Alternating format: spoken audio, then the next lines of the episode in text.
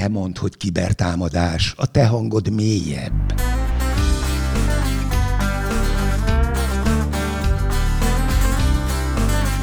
Ez itt a Nemzetbiztonsági Szakszolgálat Nemzeti Kibervédelmi Intézet kiberbiztonsági podcastje. Sziasztok! A kibertérben itt van velünk Bódi Antal, a Közlekedési Tudományi Intézet munkatársa. Szia! Szervusztok! Illetve itt van velünk még a kibertérben dr. Krasznai Csaba, a Nemzeti Közszolgálati Egyetem Kiberbiztonsági Kutatóintézetének vezetője. Sziasztok! Illetve állandó bajtársam Tamás. Szia! Sziasztok! Én pedig Oliver vagyok a kibertéren kívüli. Rendhagyó podcast. Először is, először is annyit szeretnénk mondani a Csaba nevében, hogy kettő. Köszönöm. Ezt értitek, titkos nyelv. Hát az előbb elmondta a Csaba. Így van, így van. Béláim az úrban, ne felejtsétek el, ez nekem már a második. Értem, értem, értem már, igen. Ö, nagyon fontos témáról szeretnénk beszélni, rendhagyó videós podcastünkben. Mi így hívjuk ezt a kis műfajt, hogy videós podcast. Ö, kiberbiztonsági tanúsítás. A kiberbiztonsági tanúsítási keretrendszer, mi ez egyáltalán, hogyan jött ez Magyarországra, van-e EU szabályozása ennek, van-e Magyarországon szabályozása ennek, illetve miért fontos ez? Mi, miről beszélünk, amikor kiberbiztonsági tanúsításról beszélünk? Vágjunk is bele, átadnám a szót, mert tőlem sok mindent nem fog tud, meg, megtudni ebben a témakörben. Csaba, rád néznék első körben, hogy mi az, hogy kiberbiztonsági tanúsítás?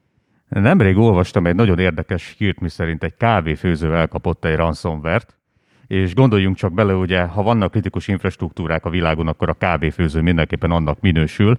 Hát és így. Így van. Így van, így van, és hát hova, hova, hova degradálódik a világ, amikor én meg akarom nyomni mondjuk a gombot, hogy főzön egy kávét, és azt látom, hogy ennyi meg ennyi bitcoint kell lefizetnem azért, hogy a kávémat megkapjam. Na most ezt próbáljuk meg egyáltalán nagyobba vetíteni, mondjuk áramra, eh, bármi gázra, vízre, kórházra, bármilyen kritikus infrastruktúrára, és hát azt lehet látni, hogy ugye ezeket az infrastruktúrákat egyre többször támadják a kibertérből, és ezeknek a támadásoknak az oka ugye egyrészt nyilván az ember, akikről most nem fogunk beszélni, másrészt pedig ugye azok a technológiák, amiket ezekben az infrastruktúrákban használunk, és hát így úgy amúgy szuper üzembiztosan fejlesztik csak éppen az információbiztonsági, kiberbiztonsági kérdésekre nem annyira nagyon figyelnek oda.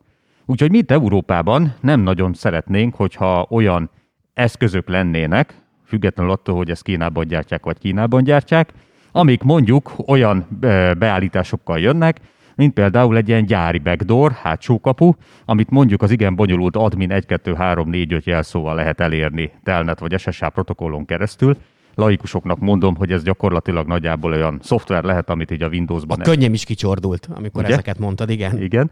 Tehát gyakorlat, gyakorlatilag ilyen, ilyen Windowsból, hogyha rákeresnek az interneten, akkor praktikusan így tényleg e, nagyjából kettő darab parancsol be lehet lépni távolról ezekről az eszközökre. Na mi ezt nem szeretnénk Európában.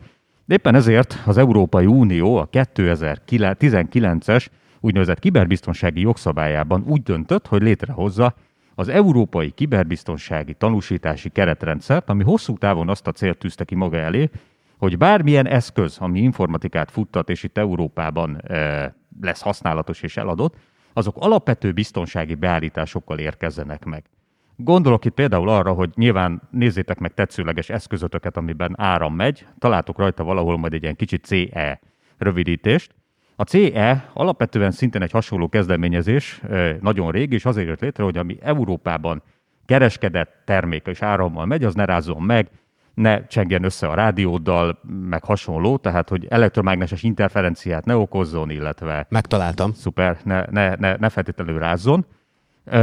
Ilyenünk tehát van, ugye kínai barátaink ezt, náluk minden célja, hiszen mindenre rá van írva, hogy China exported.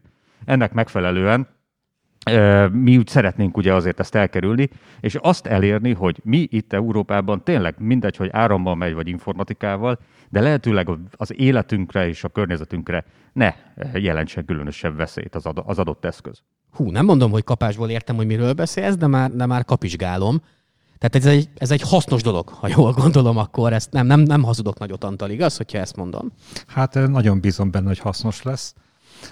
Én egy kicsit egy ilyen szakbarbár módjára közlekedés felől közelítek ehhez a kérdéshez. Tehát mi nekünk ez igazából felhasználási szempontból érdekes, hogy ha a közlekedés digitalizálásra kerül, akkor azért nagyon nem lenne jó, hogyha mondjuk egy önvezető autómenet közben azt mondaná, hogy na most akkor frissítek. Mondjuk itt 130-nál az autópályán, igen. igen. menet közben. Tehát, és nem sikerült. Tehát, tehát, tehát igazából a tanúsítás az E- Európában, és meg az egész világon is igazából ez egy nagyon régi műfaj. És mint, mint régi műfaj, ennek kialakultak azok a szabályai, amikkel, hogy is mondjam, a, a mérnökök elég jól elboldogulnak. Tehát gondoljunk arra mondjuk, hogy egy hídon át lehessen menni, annak a hídnak bizonyos paramétereinek eleget kell tenni. Én arról az igazgatóságról származom, ahol a csapat egyik fele a úthoz kapcsolódó tanúsításokat végzi, a másik fele pedig a járművekhez, tehát vasúthoz és tovább történő tanúsítást végzi. Ezt sem mondhatom, hogy én vagyok a belga középen, mert én meg az adatokhoz kapcsolódó tanúsítást szeretném megcsinálni, az intelligens közlekedésnek a tanúsítását, ami még nincsen. Tehát az intelligens közlekedés az már úgy fog létrejönni, vannak intelligens közlekedési megoldások, mindenki tudja, Vaze és itt tovább Google, stb. Meg vannak, jö- jövök fel az autópályán, kiírja, hogy hány szabad hely van a valahol, és itt tovább. Tehát ezek ilyen szigetszerű alkalmazások már vannak, és ezek informatikát használnak, és hálózatokat használnak. Hála mondjuk egy mindannyiunk kedvencének, a Védának például, kontrollál vagyunk helyezve, hogy ne menjünk olyan kicsit túl gyorsan időnként, és itt tovább. Tehát vannak ilyen dolgok, csak az egésznek van egy olyan problémája, hogy ezt akkor lehetne jól felhasználni, mert akkor lehetne globális ökoszisztémát kialakítani, hogyha valóban az itt felhasznált informatikai eszközökben meg lehetne bízni, és ezekben a hálózatokban is meg lehetne bízni. Tehát a világnak rá kellett döbbenni arra, most legutóbb ugye volt néhány hullámos ransomware támadás mondjuk a brit kórházakba, rá kellett jönni, hogy hát ember halál lehet belőle egy ilyen, hogy is mondjam, kicsit hülyeségnek tűnő dologból, hogy valamire azt mondják, hogy hát akkor most fizessél néhány bitcoint. Tehát itt azért érezzük azért, hogy ez így valami, valami nagyon-nagyon nem jó. Tehát itt azért a pénzre odafigyelünk, hogy a kontrollált legyen a pénzmozgás, és itt tovább. Az adatainkra nagyon nem figyelünk oda. Tehát azok az eszközök, amikbe Csaba mondta viccesen, hogy Kínába készültek, hát Kínába készülnek olyanok is, amik saját célra készülnek, és készülnek olyanok, ami eladásra tehát amikor anyóka szedi a gombát az erdőbe, és mondják neki anyókat, hát ez mind bolond gomba, tehát piacra lesz. Tehát, tehát, tehát egy kicsit érezzük, hogy itt az, azért az, az egész világ egybecseng, és az egész világnak kellnének olyan tanúsítási dolgok, és az egész Európa most az, azzal visszhangzik, hogy adatterek jöjjenek létre. Különböző adatterek, egészségügyi adattér, közlekedési adattér, mezőgazdasági adattér, és itt tovább, és itt tovább. Ezek az adatterek létrejönnek, mire fognak épülni? A most meglévő eszközeinkre és hálózati dolgainkra, és hát hogyha ezek, hogy is mondjam, milyen idézőjelben trehány módon összerakott, a legolcsóbb megoldással összerakott dolgok lesznek idézőjelbe, akkor ha ez megsérül, akkor az egész világ fejre fog állni. Már csak egy dolgot nem definiáltunk, hogy mi az a tanúsítás. Azért azt Pont még... ezt szerettem volna igen kérni, hogy... Tehát Isten igazából ugye a tanúsításnak van egy... Bocsánat, bocsánat, szeretném egy kicsit Tamás, Tamás, a definíciók királya vagy. Mi az, hogy tanúsítás, kiberbiztonsági tanúsítás? El tudnám mondani, el tudnám mondani, de, de megkérem a Csabát, hogy, hogy legyen szíves ő, mert Bocs, hogy, ezt nem tudtam kiadni. igen, mert most ő már elkezdtem, most én vágjak Igen, a szavába. Te belevágtál, most én hagyj ne vágjak. Légy szíves, Csaba. Nem folytanád belém a szót, ugye? Tehát, hogy alapvetően a tanúsítás az valaminek a vége. Az egész ott kezdődik, hogy létrehozunk egy követelményrendszert, nevezzük szabványnak. Tehát például e, meg leírjuk azt, hogy mondjuk egy az okos kávéfőzőnket, hogyha már ennél a részletnél maradtunk, akkor egy okos kávé, kávéfőzőhöz hasonló e, okos eszköznek milyen alapvető biztonsági követelményeknek kell eleget tennie.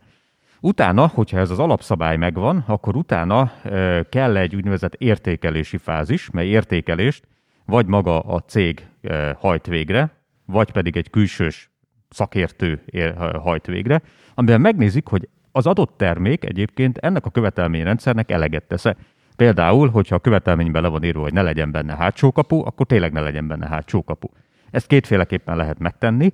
Egyrészt úgy, hogy papíron végignézem az egész fejlesztési folyamatot, és meggyőződöm róla, hogy nem volt benne ugye egy olyan lépés, hogy uh, if majdnem készen van az eszköz, de építsünk bele egy hátsó kaput, mert jó lesz az majd a későbbiekben. Vagy pedig meg lehet nézni úgynevezett Bit Nin- Bit Ninja módjára, bele, á, bele nézni, mélyen meghekkelni, gyakorlatilag ilyen eszközökkel eh, átnézni akár a forráskódját is az adott eszköznek, hogy van-e benne ténylegesen beépített hátsó kapu. Majd ezután jön a tanúsítási szakasz, amikor úgy néz ki, hogy minden rendben van, akkor egy államilag erre felkent szervezet ráüti azt a bizonyos pecsétet, hogy igen, megnézte, megnéztük, megnézte valaki nekünk, a cég azt állítja, hogy, különböző változatok vannak ebben, hogy ténylegesen e, nincsen benne az a bizonyos hátsó kapu, és egyébként pedig eleget tesz annak a követelményrendszernek az adott eszköz, amit valaki valahol valamikor meghatározott. Hát ez azért kötekednék egy kicsit, hogyha Csaba nem... Megkérünk rá, megkérünk rá, nyugodtan, Antal. nyugodtan. Mert tehát, amit Csaba elmondott, ez valóban ez így van. Tehát ez a klasszikus. És éppen ez a baj. Tehát ö, a legnagyobb gond ott van, hogy ö, a kereskedő úgy el akar adni valamit. Meg akar győzni téged arról, hogy amit ő el akar adni, az fú, ilyen tuti, és az min- mindennek, megfelel, mindennek is megfelel. Még találni fognak hozzá olyan tanúsítót is, aki még rá is üti a nagypecsétet, hogy Isten bizony ez tényleg megfelel, és tényleg abba, még azt is elhihetjük, hogy még abban a pillanatban meg is felelt, de csak abban a pillanatban. Mint ahogy a sérülékenységvizsgálatokra is azt szokták mondani, hogy egy fényképfelvétel a tanúsításra is akkor ugyanez igaz, ami egyébként, ha jól veszem ki a szavaitokból, azért elég erősen hasonlít egy sérülékenységvizsgálathoz. Mi van a következő frissítés után? Uh-huh. Mikor, mikor mennek vissza a frissítéssel ahhoz, hogy hoppá, hoppá, most itt kicseréltük effektíve a 95%-át az egésznek, az egész forráskód az a parasztvakítás volt, hogy idézőjelben ö, tegyem, az egyik. A, tehát a közlekedésnek éppen ez a baja, hogy ezért nem tudunk megbízni ebbe a rendsz, ilyen rendszerekbe, amik egyszer tanúsítottak, tehát más egy híd. Egy hidat megépítenek, az egy százszorosan túlbiztosított masszív valami, olyan nagyon nem szokott leszakadni, és, és hát jó, vannak ilyenek, de mondjuk alapvetően a hidakon azért nagy biztonsággal átmerünk menni. Hogyha a hidakat úgy terveznék, és úgy hagynák, úgy tanúsítanák, ahogy most az informatikai eszközöket tanúsítják, akkor gondoljátok el, hogy van egy szép látványos híd, oda megy a tanúsító, tanúsítja, hogy pú, ilyen fasza, mert, mert, bocsánat, ilyen frankó is mehet rajta a forgalom, majd másnap habszivacsra lecserélik az egészet. Ilyen nyilván nincs.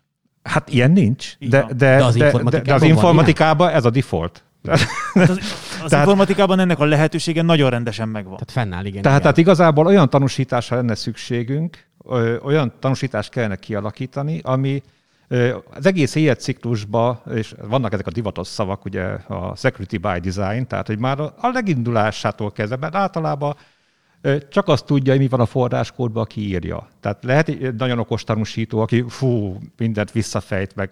Hát a németek tudjuk, hogy ezt csinálják. Mindent is tud a, a szoftverről adott eszközről. Erre szoktam mondani, hogy, hogy a Windows is egy nyílt forráskódú eszköz, hogyha valaki ismeri az assembly-t. Hát sok mindent lehet ismerni, csak igazából az a baj, a menet közben változik a dolog. Tehát az egész informatikában ez a nagy challenge, ez a nagy kihívás, hogy menet közben 15-ször megváltozik. Lehet, hogy elkezdek valamit, és közben alattam megváltozik a, a operációs rendszer, megváltozik az alkalmazás, és itt tovább, megváltozik a hálózati környezet. Iszonyatosan sok réteg rakódik egymásra. És akkor ehhez nem tudunk megfelelően alkalmazkodni még? Vagy a rendszer nem eléggé nyitott erre? Szerintem itt valami olyasminek kellene bekövetkeznie, hogy újra kéne nagyon sok mindent gondolni. Tehát a kontrolleszközöket kellene újra gondolni, hogy mik azok a kontrolleszközök, amiket ki lehetne úgy alakítani, hogy igazából a, az egész életciklus alatt lehessen a kontrollt fenntartani. Tehát ne csak az legyen, hogy mint a cél rákerül a, a történetre, hanem az egy aktív cél legyen, idézőjelbe, ami az egész életciklusában végigköveti ezt a dolgot. Ez egyik oldal. A másik oldal lett sokkal rosszabb. A sok, a, az pedig az, a System of Systems ö, probléma, hogy oké, okay, hogy nekem van egy, én marha becsületes vagyok, én nagyon klassz dolgot csinálok, minden, minden de jól megfizetett programozóim, fejlesztőim vannak, mind, minden, mindenki nagyon rendes. Csak olyan környezetbe kerül ez az egész, hogy hát nem biztos, hogy ott mindenki az lesz. Tehát itt a, a most nem akarok ilyen terror példákat felhozni, de mondjuk egy, nem kell nyolc osztályt végezni ahhoz, hogy valaki a válláról elindítson egy ö, rakétát, amivel le, lelövi a repülőgépet, vagy olyan drónokat használjon, amivel akár kereskedelmi drónokkal tud nagyon csúnya dolgokat csinálni. Nem tudom, hogy tudtak-e róla, lehet, hogy tudtak róla, de például, hogyha már itt beszéltünk ilyen távol-keleti országokról, a Magyarországon eladott drónok 70%-a az effektíve egy gyártó terméke, És hát, hogyha te kíváncsi vagy arra, hogy ez a drón mi, hol ment és mit csinált, ebbe képződik security log. És hát el is lehet kérni a gyártótól. Tehát neki megvan. Hát neki megvan, valószínűleg online, on the fly. Igen, erre szokták azt mondani, hogy ha elfelejtetted a Facebook jelszavadat, akkor kérdezen eszélytől, mert egyrészt hallják, hogy kéred, másrészt meg is van nekik. Hát igazából már előbb szólnak, hogy El fogod felejteni. neked szükséged lesz rá. Isten igazából persze igazad van abban, hogy jó lenne, hogyha a teljes életciklus egy tanúsított dolog lenne, de ez, ez valóban a gyakorlatban, az informatikában ez egy nagyon ambiciózus cél lenne. Egyszerűen azért, mert még a legkisebb szoftvernél is alapvetően havonta biztos, hogy kijön valamilyen hibajavító patch, ami, ami, ami már megváltoztatja az egész kódot. De javaslom minden kedves hallgatónak és nézőnek, hogy nézzék meg például, hogy a kedvenc mobil applikációikat milyen gyakran frissítik föl. Erre azt lehet látni, hogy adott esetben ott hetente, két hetente kijön egy-egy hibajavítás, ami a jó Isten tudja, hogy milyen jellegű változást hoz be. Az európai e, kiberbiztonsági tanúsítási keretrendszer e, nem is feltétlenül tűzte ki maga elé azt a hatalmas ambíciót, hogy erre a kihívásra választ adjon, tekintettel arra, hogy bár foglalkozik a, a frissítések, illetve a folyamatos úgynevezett eh, garancia követéseknek a kérdésével, de ha odáig el tudnánk jutni, hogy legalább alapvető biztonsági beállítások, az úgynevezett kiberhigiéniához szükséges beállítások meglegyenek, már akkor hatalmas lépést tudnánk előre tenni. Mert gondoljunk csak vele, most éppen benne vagyok egy okos otthon építési projektben, mármint így fejben, tehát hogy még konkrétan nem vásároltam semmit, csak így fejben rakom össze magam magamnak a dolgokat. És rögtön előjönnek olyan kérdések, hogy rendben, de hogyan fognak egymással kommunikálni az eszközök, hogyan fognak a gyártóval kommunikálni az eszközök, honnan fogom egyáltalán megtudni azt, hogy ki jött például egy, egy biztonsági frissítés az adott eszközre, mi lesz az a központi eszköz, amin keresztül ugye majd a jó Isten tudja, hogy hogyan és hova fognak kimenni az adatok. Tehát rengeteg olyan adatvédelmi és információbiztonsági kérdés van az okos eszközökkel kapcsolatban, amire ebben a pillanatban nincsen tulajdonképpen jó válasz. Az európai keretrendszer éppen ezért nem is az IoT, tehát a dolgok internetéhez tartozó okos eszközök tanúsításával kezdett, hát ez egy nehéz ügy. Tárgyalnak róla ebben a pillanatban, valószínűleg el fogunk jutni oda, hogy ezek az okos eszközök is tanúsítás alá kerülnek, de sokkal inkább azokba a klasszikus eh, terméktanúsítási irányba kezdtek el lépni, amiket már évtizede vagy évtizedek óta tanúsítunk. Például a smart kártyákat, az okos kártyákat, mint például a mindenkinél eh, meglevő, nem mindenkinél, egyre többeknél meglevő személyigazolvány, magyar személyigazolvány. Ugye a magyar személyigazolványon van egy chip, azon a chippen lehet azonosítani, lehet digitálisan aláírni, sok mindent lehet vele.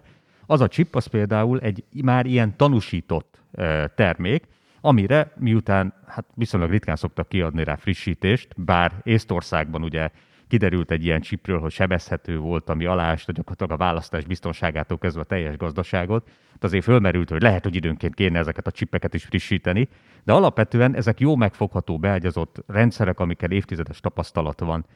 De észre kell venni, hogy a világ az túlment ezeken a, az úgynevezett monolit rendszereken, hanem sokkal inkább olyan rendszerek környezetében élünk, ami, ahogy Antal is mondta, egy nagyon dinamikusan, nagyon e, e, gyorsan fejlődő iparágot jelent, amiben már az is egy hatalmas lépés lenne, hogyha ezek a bizonyos admin 1, 2, 3, 4, 5-ös megdórok, ezek eltűnnének. Tehát azt kell akkor úgy, úgy lehetne összefoglalni az eddig elhangzottakat, hogy ennek az egész kiberbiztonsági tanúsítás keretrendszernek az egyik fő célja az a, az a kiberbiztonságnak az erősítése gyakorlatilag. Jól értelmezem én ezt? Így van, ugye minden rendszer pontosan annyit ér, mint a leggyengébb láncszeme. A leggyengébb láncszemet ugye alapvetően a, a szék és a billentyűzet között kell keresni, de hogyha ezen kicsit túl... Biztos, hogy nem az emberre gondolsz, ugye? Á, soha, semmilyen körülmények között. Idézném a Magyar Nemzeti Biztonsági Stratégiát, Magyarország fő és mérvadó stratégiát, ami a, a nemzetbizton, nemzetbiztonságát fenyegető legfontosabb indokokat és okokat gyűjti, amiben egyértelműen az szerepel, hogy a kibertérre vonatkozó biztonsági eh, fenyegetések között az egyik legfontosabb az ember és az ember kiberbiztonsági tudattalansága. Nem én mondtam, hanem a magyar kormány, úgyhogy innen is eh, jelzem minden tisztelt felhasználónak, hogy nemzetbiztonsági fenyegetés vagyunk, úgyhogy húzzunk bele és tanuljuk meg biztonságosan használni a számítógépet. Csaba, hogyha ö, van egy gomb, amit ki lehet kapcsolni, azt ki is fogja kapcsolni. Hát a gombot nem tudjuk kiítatni, sajnos. Ezért, ezért csak amellett tudunk kampányolni, hogy ö, hát a, igen, Jó nagy felirat kerüljön mellé, hogy ha ezt a gombot van. kikapcsolod, akkor milyen Tehát ha ráírják lesznek. a gomb mellé, hogy ne kapcsolt ki, akkor, Akkor csak azért is kikapcsolja, ki, ki, igen. játékkedvé kikapcsolja, hogy megnézzük, hogy na most akkor mi van. Tehát Így van. De, de legalább, legalább a gépek ne tartalmazzanak ilyeneket. Ugye vannak olyan plegykák, hogy például ugye a, a távol-keleten gyártott okos eszközökben ezek a backdoorok, ezek nem azért vannak benne feltétlenül, mert valami, valamelyik állam nagyon csúnya dolgokat akar csinálni, hanem azért, mert a fejlesztőben van meg az a, az elképzelés, hogy tulajdonképpen a felhasználó az úgyse tudja rendesen használni az eszközt, tehát úgyis a gyártóhoz fog majd fordulni segítségért, tehát sokkal egyszerűbb eleve beletenni ezt a távoli És akkor fizetni hozzáférést. fog azért, hogy azt kijavítsák például? Hát nem a, hát konkrétan, segítsenek beállítani Beállítani, magát az eszközt, aha. és hát mennyivel egyszerűbb így. Csak hát ugye minden beágyazott, minden beépített ilyen gyártói hátsókapunak az a problémája, hogy nem csak a gyártó fog, fogja tudni, hanem nagyon hamar az egész világ eh, az, hogy ilyen távoli hozzáférések vannak, és ez azért komoly problémát okoz. Tehát, hogyha ezeket el tudnánk kerülni, akkor legalább a gépek oldaláról egyel kevesebb lenne a fenyegetés. És hogyha esetleg megvalósulna elméletileg, elméleti szinten ez a nagy keretrendszer, és implementálnánk Magyarországra, nem tudom, hogy tartunk-e már itt egyáltalán, most nézek rátok nagyokat. Ha, hogy, a, hogy a viharban-e? E, gyakorlatilag ugye kimondom a kulcs szót, ezt úgy, úgy hívják azt a szabványt, amire az egész épül, hogy Common Criteria. A Common Criteria szabványként is, nemzetközi szabványként és ISO 15408-as szabványként is ismert, és olyannyira velünk van már nagyon régóta, hogy az egyik legelső magyar kormányzati információbiztonsági ajánlás a MEH ITB 16-os számú, hogyha jól emlékszem, 1996-ban vagy 97-ben már ezt a szabványt, amire tulajdonképpen az egész keretrendszer épül, már akkor meghonosította itt Magyarországon. Tehát mi ezt itt Magyarországon nagyon-nagyon jól ismerjük, és nyilván reméljük, hogy ez meg fog itt jelenni, minél többen ismerik, és minél több olyan termék lesz, amit egyébként Magyarországon tanúsítanak, meg Magyarországon is gyártanak nyilván. Bocsánat, ennek azért van egy, az előző munkahelyem kapcsán néha találkoztam én is ezzel a tanúsítási lehetőséggel. 14 évig a állambácsinak az informatikai rendszereinek voltam a biztonsági tisztviselője, köztük az ügyfélkapu és személyigazolvány és társai. Tehát a, a Common kritériával egy baj van. Nem kis vállalkozásokra szabták. Tehát ahhoz, hogy valaki ezek, tudjon élni ezekkel a lehetőségekkel, tehát nekem volt olyan projektem, hogy egy évig csináltuk. Meg kell csinálni. Tehát igazából itt az kell, tehát hogy is mondjam, csoda, csodaszerek nincsenek, meg csoda megoldások nincsenek. Külön kell tudni választani, mi az, amit érdemes megcsinálni, és meg kell csinálni, hatodik ha szakad. Tehát mondjuk egy atomerőműnek a biztonsága nem múlhat azon, hogy most ha kell száz ember egy évig, vagy több évig csináljon valamit. És vannak olyan dolgok, amikor viszont, hogy is mondjam, teljesen fölösleges. Tehát én, én azt hiszem, hogy a világnak el kell jutni arra a szintre, amikor meg kell tudnunk érteni, hogy mik a fontosak, mik azok, amiket el kell tudnunk határolni a kevésbé fontos dolgoktól, mik azok, amelyeknek a rendszereinek a fenntartása hatodik haszakad akkor is kell. A Csaba említette a személyigazolványt. A személyigazolvány ez egy, ez egy tulajdonképpen egy, egy olyan eszköz, ami összekapcsolja a valódi fizikai énünket a virtuális énünkkel. Erre nagyon jó példa az EST-ben, az Egységes Egészségügyi Szolgáltási Térben történő autentikációra a személyigazolványt használják az egészségügyi dolgozók. Ez azért nagyon jó, mert a személyigazolvány az egy, mondhatjuk, hogy tulajdonképpen egy kétfaktoros autentikációs birtoklás alapú eszköz, csak egy nagyon speciális tulajdonsággal rendelkezik. Nem ruházzuk át a másikra, nem adjuk oda senkinek. Tehát mindenki saját magánál tartja a személyigazolványát. Tehát az, az hogy egy tokent valaki jó, jó fejségből egyik odaadom a kollégának, hogy nem leszek benne léci, akkor Nem, nem szabad, elhatárolódunk ettől, ne csináljátok, légy szíves. Tudom, tudom, hogy ö, nem szabad, de, Elméletben de, sakkozunk. de, de, de, ami nem szabad, azt nem biztos, hogy az emberek azt be is tartják. A személyigazolványban van egy pszichológiai fék. Tehát az kicsit én vagyok. A biometrikusan hozzám kötődik. Tehát az én fényképen van rajta, az én új van benne. Tehát, és tulajdonképpen a személyigazolvány az tulajdonképpen nagy európai találmányon nyugszik, az EIDAS kötelező rendeleten, aminek éppen most folyik a megújítása, mert hát igazából nem sikerült minden országnak megugorni ezt a szintet, mondjuk úgy, hogy 50-50, tehát, tehát a kb. 50%-ának sikerült valamilyen EIDAS konform eszközt létrehoznia. A britek meg kiléptek. Hogy is mondjam, szóval kicsit félszívvel voltak ők benne, tehát ők nagyon nem akarták azt, hogy egyáltalán legyenek, egyáltalán legyen személyigazolvány például. Igen. Tehát, tehát vannak, vannak ilyen furcsa országok, akik úgy érzik, hogy én amikor Japánban voltam, akkor már ugye volt elektronikus, ez 2000-es évek közepén, 2005 magasságában voltam két, és akkor Nálunk sem ment az elektronikus aláírás, és a japánoknál sem. És hát nem is értettem, hogy hát oké, hogy nálunk nem megy egy ilyen, hogy is nem túl gazdag országban, nem, nem, nem tolonganak az emberek, hogy elektronikusan írjanak alá, meg, megvegyék a tanúsítványt hozzá, és itt tovább, de Japánban miért nem? És akkor a japánok mondták, hogy azért nem, mert egyszerűen nincsen bizalom.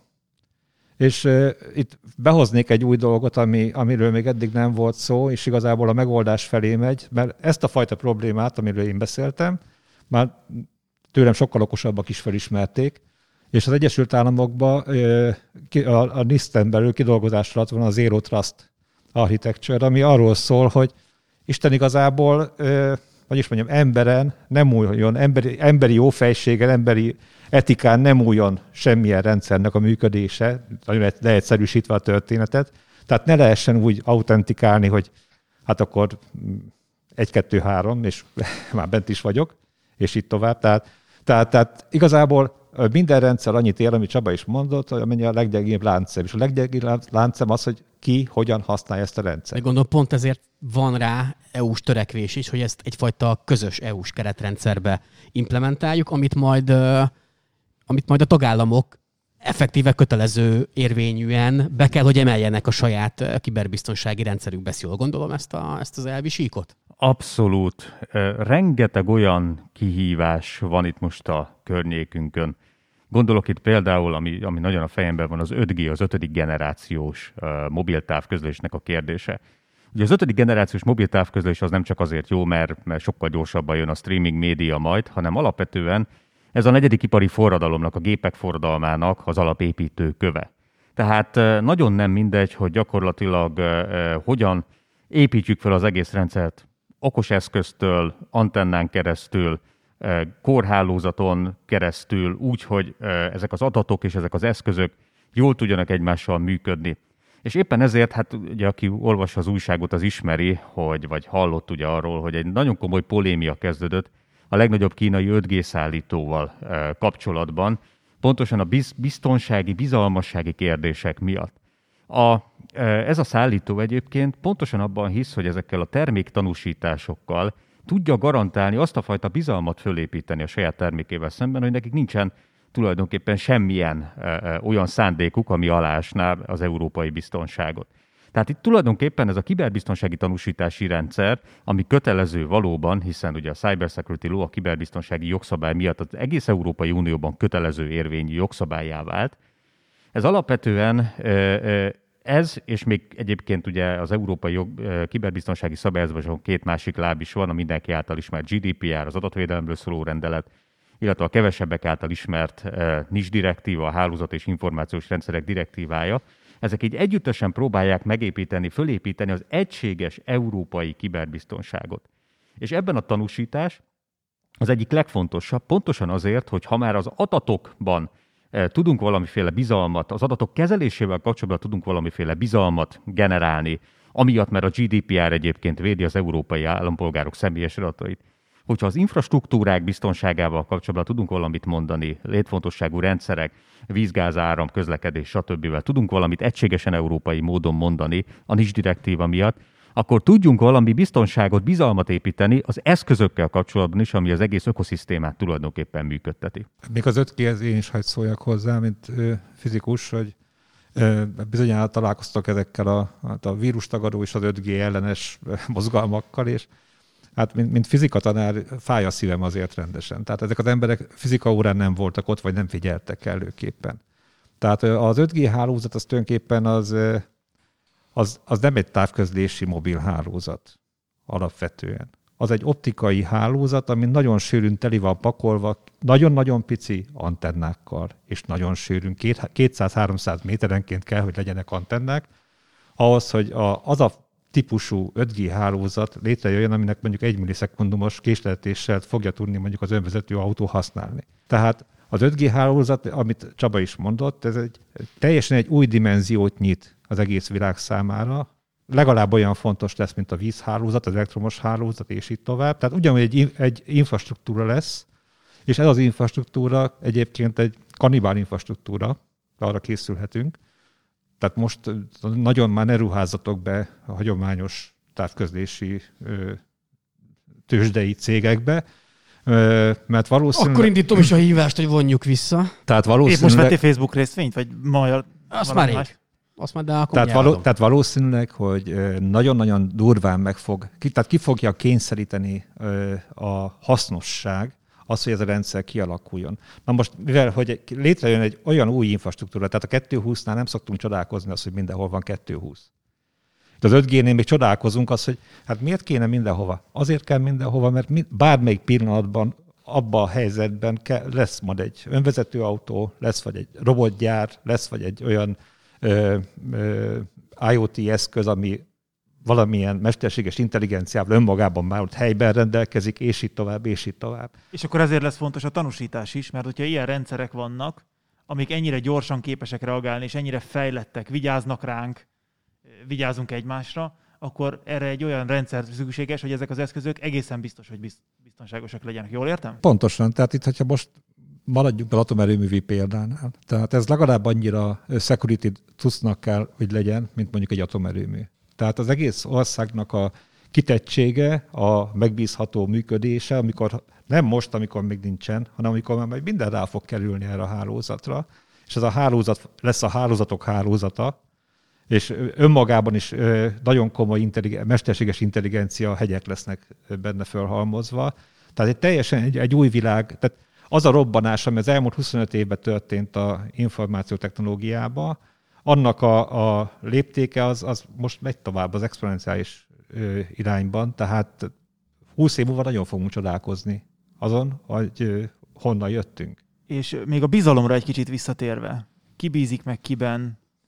Ez egy Európai Uniós együttes szabályozás. Én megbízom a magyar tanúsítási hatóságban, vagy a magyar tanúsítással foglalkozó szervezetben, és az európaiak egymás között is ugyanezt a bizalmat megépítik? Hát gyakorlatilag a magy- az európai kiberbiztonsági szabályozás mindegyik kivétel nélkül tartalmazza a bizalomerősítést, az információk megosztását egymás között. Pontosan azért, mert eh, ahogy Oliver ugye többször elmondta itt a, a podcast adásában, ugye mégiscsak egy titkosszolgálat podcastjában, itt a videókasztjában beszélgetünk most, és az Európa... Videókaszt! Videó, vagy mondtad? Videókaszt. Videókaszt. Ó, Aha. Uh-huh. Ezt plagizáljuk majd lehet. Egy nyugodtan. Van az a pénz, amit átengedi Csaba, úgy Simán. Igen, igen. Készültünk, ám hátul van egy kis csomag, úgyhogy majd. Helyes, helyes. csomag? Ajaj. Nyilas Misi is kapott pakkot. Elhatárolodom. Meg hát, meg hát nyilván van fekete autótok is, úgyhogy nem, nem végig kell gondolnom, hogy mit mondok. És itt. volt ügyészünk is, képzeljétek el, előbb itt volt a fővárosi főügyészségnek a Helyettes helyettes szó... szóvivője. És baromi jól nyomta, amúgy szerintem. Azt a mindenit. Föl kell vennünk a versenyt. Bizony. Szóval, hogy alapvetően ez a kiberbiztonság nevű izé, ez a legtöbb európai országban gyakorlatilag szinte kivétel nélkül mindenhol titkosszolgálatoknál van, ami egy azért furcsa helyzet, mert hogy beszélünk, és beszélnünk is kell erről az egész kérdésről, Viszont, hogyha titkosszolgálatokat beszélő, titkosszolgálatokról beszélünk, akik információt kéne megosztani egymással Európa szerte, akkor ide tudnám dr. Muha Lajos, itt a mi szakmánk egyik nagy teoretikusának az egyik rendszeresen visszatérő mondatát idézni, aki mindig azt szokta mondani, hogy a titkosszolgálat ugye előbb ad vért, mint információt. Tehát sajnálatos módon eh, ez az információ megosztás ez nehezen megy, és éppen ezért kellenek az Európai Uniós szabályozások, amelyek segítik, elősegítik, politikai akaratban kinyilvánítják, hogyha legalább ezen a területen legyenek információ megosztások, és legyenek olyan együttműködések, amivel, hogyha valaki csinál valamit, akkor utána a másik is megbízhasson benne. A Common Criteria rendszer gyakorlatilag 40 évvel ezelőtt kezdett el kialakulni. Ott megvannak azok a, az együttműködési módok, hogy például az egyik tanúsító el tudja küldeni a másik országba a saját tanúsítóit, hogy megnézzék a másik ország tanúsítóit, hogy hogyan végzik a munkájukat. Tanúsítják a tanúsítást. Így van, legalábbis követik, hogy ezzel is ugye meg lehessen győződni arról, hogy a tanúsítások, a globális tanúsítások rendszere, ez, ez nem gyengül egyik országban eh, a másik országhoz képest, hiszen így tudunk egy egységesen erős piacot létrehozni. Tehát ez nagyon hasonlít a Csírtek nemzetközi hálózatához, én azt talán jobban ismerem. Ott is a bizalmon alapuló kapcsolat, egymáshoz oda mennek, beszélgetnek, információt osztanak meg, és akkor kialakul egy, egy bizalmi kör, és azok a, abban a bizalmi körön belül az emberek megbíznak egymásban. Így van, és nagyon-nagyon fontos, ugye a kiberbiztonságon belül iszonyatosan fontos a bizalom. Tehát, hogy é- én, eh, Hát kutatóintézet vezetőként azt szoktam mondani, bár ezt nagyon nagyzolásnak gondolom, hogy én egy tudós vagyok, vagy legalábbis ez van nagyjából a leírásomban, tehát hogy az a feltételezésem, hogy amit a kiberbiztonságról mondok, és beleöltem 20 évet abból, hogy ezt mondhassam, amögött van valamiféle tudás. Csak hogy ezt el kell hitetnem ugye mindenkivel, aki, aki hallgatja ezeket a szöveket, hogy, hogy megbízon abban, amit mondok. Hogyha például ugye azt mondjuk itt ebben a podcastban, hogy kevés olyan antennát ismerünk, aki biológiai vírus tud terjeszteni, ezzel szemben ugye az 5G eh, digitális vírust az gond nélkül tud terjeszteni, tehát elhiggyék nekünk ezeket a mondásokat. Tehát eh, a mi szakmánkban is, meg alapvetően ténylegesen, hogyha ha, ha laikusokat, tömegeket kell meggyőzni arról, hogy az már pedig többé-kevésbé úgy van, ahogy mi mondjuk, ahhoz kell ez a fajta bizalom. Európában is ezt a fajta kiberbiztonságon belül bizalmat azért kell felépítenünk, mert hogy egyedül gyengék vagyunk. Tehát itt még Németország vagy Franciaország is önmagában nagyon gyenge, hogy a globális kibertérben érvényesítse a saját akaratát és saját érdekeit. Egymásra vagyunk utalva. Ez a 27 európai ország teljes mértékben egymásra van utalva arra vonatkozóan, hogy a saját kiberterét megvédje. Mindezt úgy, hogy tulajdonképpen nincsenek nagyon komoly európai játékosok a kiber térben. Nincsenek nagy közösségi hálózataink, nincsenek nagy cloud szolgáltatóink, nincsenek nagy keresőink. Gyakorlatilag nem nagyon van semmink. Ebben a versenyben lemaradtunk az Egyesült Államok és Kína mögött, tehát ahhoz, hogy a saját érdekeinket érvényesíteni tudjuk, ehhez mindenképpen együtt kell működni. De hát itt a történelmi mindenféle hozadékok azért nagyon megnehezítik számos ország tekintetében ezt az együttműködést, a kiber az egyik, amiben ezt valahogy meg kell tudnunk tanulni, levetközni. Hát az igazság, hogy a, a webet ugye Európába találtuk ki, mert nagyon sok mindent Európában... Bocs, bocs, bocs, Tim Berners-Lee angol volt. Hol van, hol van az már Európához Jó, csak a gond ott van, hogy amíg a európai közösség nyilvános dokumentumaiba, a Bangemar Reportig az internet szó nem fordult elő 98-97 magasságáig, vagy 96, nem tudom már, hogy volt, tehát effektíve nem nagyon vett tudomást a világ. Tehát a 2000-es évek elején még Magyarországon az egész internet, meg az egész információs társadalommal szemben egy maximális elutasítás volt, hogy mi az, hogy itt, itt bárki bejön és majd bármit csinál. Ahogy Csaba mondta, valóban a titkosszolgálatoknak nagyon komoly szerepe van ebbe az egészbe, mert ilyen még nem nagyon volt addig az emberiség történetében, hogy mondjuk a brazil őserdőből meg lehessen hekkelni egy magyar gyárat mondjuk és az a, itt felveti a szuverenitás, nemzeti szuverenitás határainak a kérdését, hogy a digitális térben kinek mettől meddig. Tehát a nemzeti jognak, illetve a nemzetközi jognak a viszonyulása hogyan áll egymáshoz.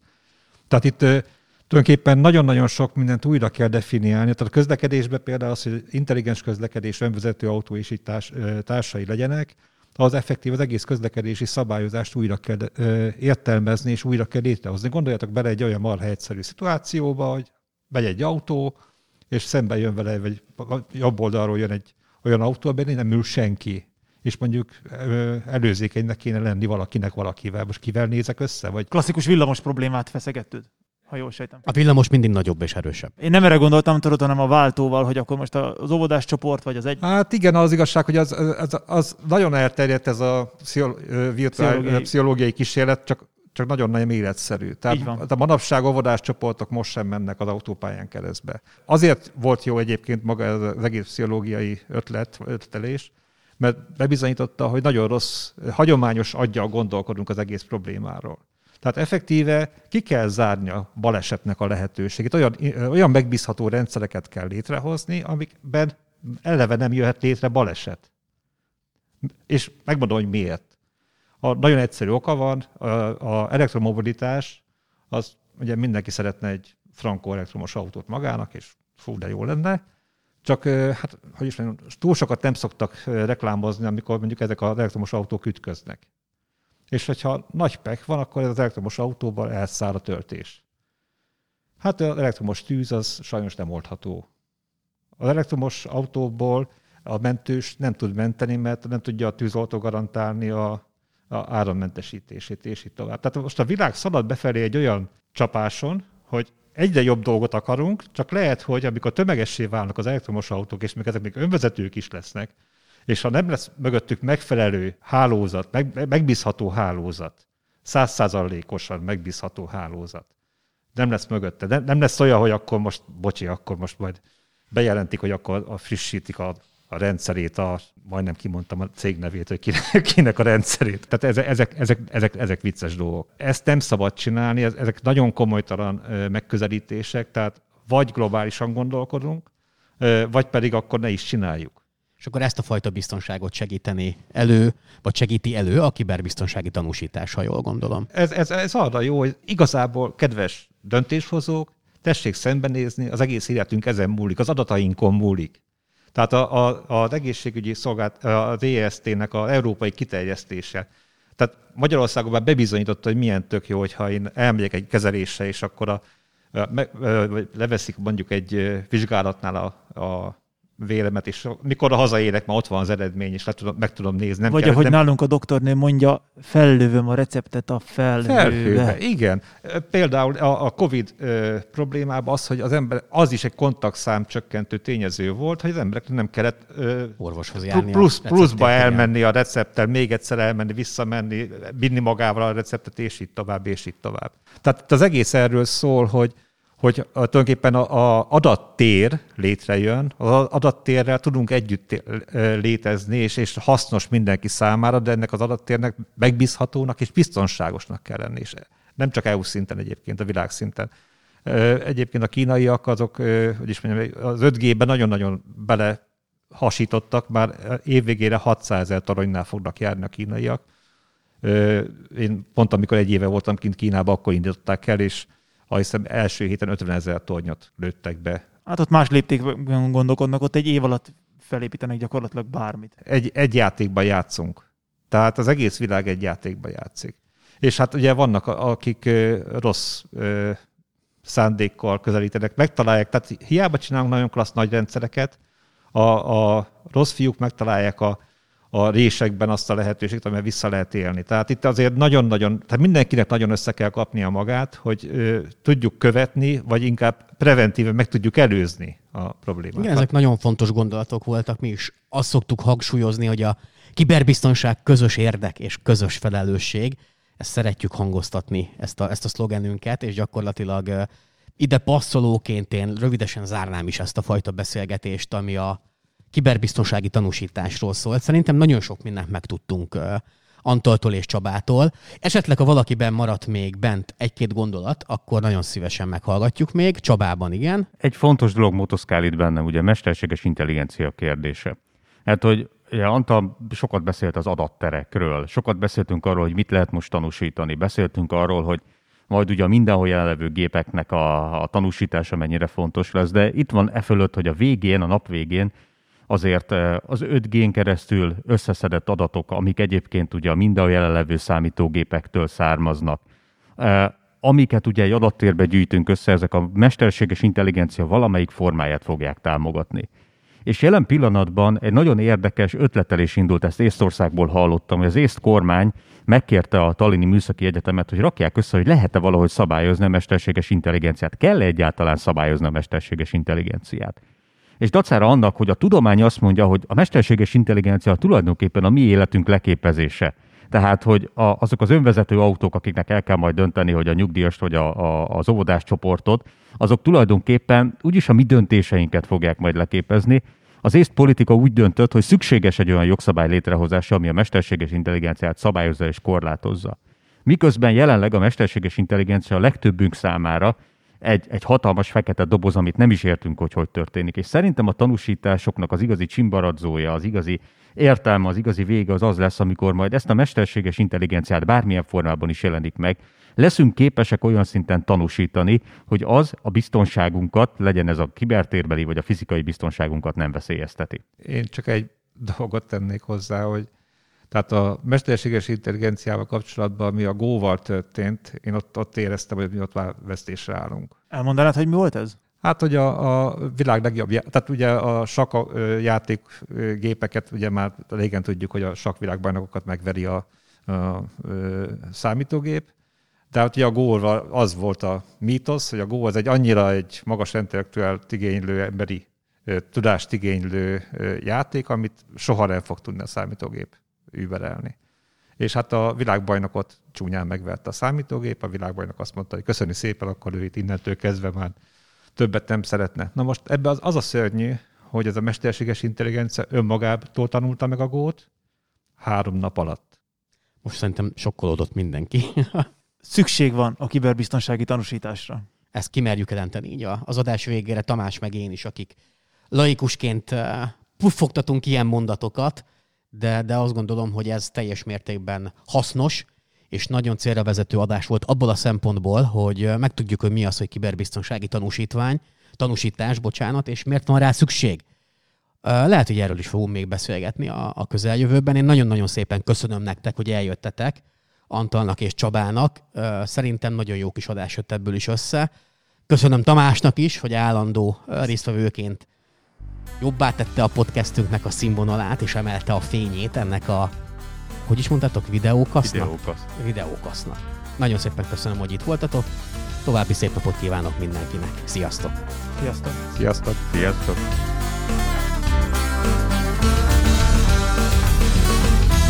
Te is hogy kibertámadás.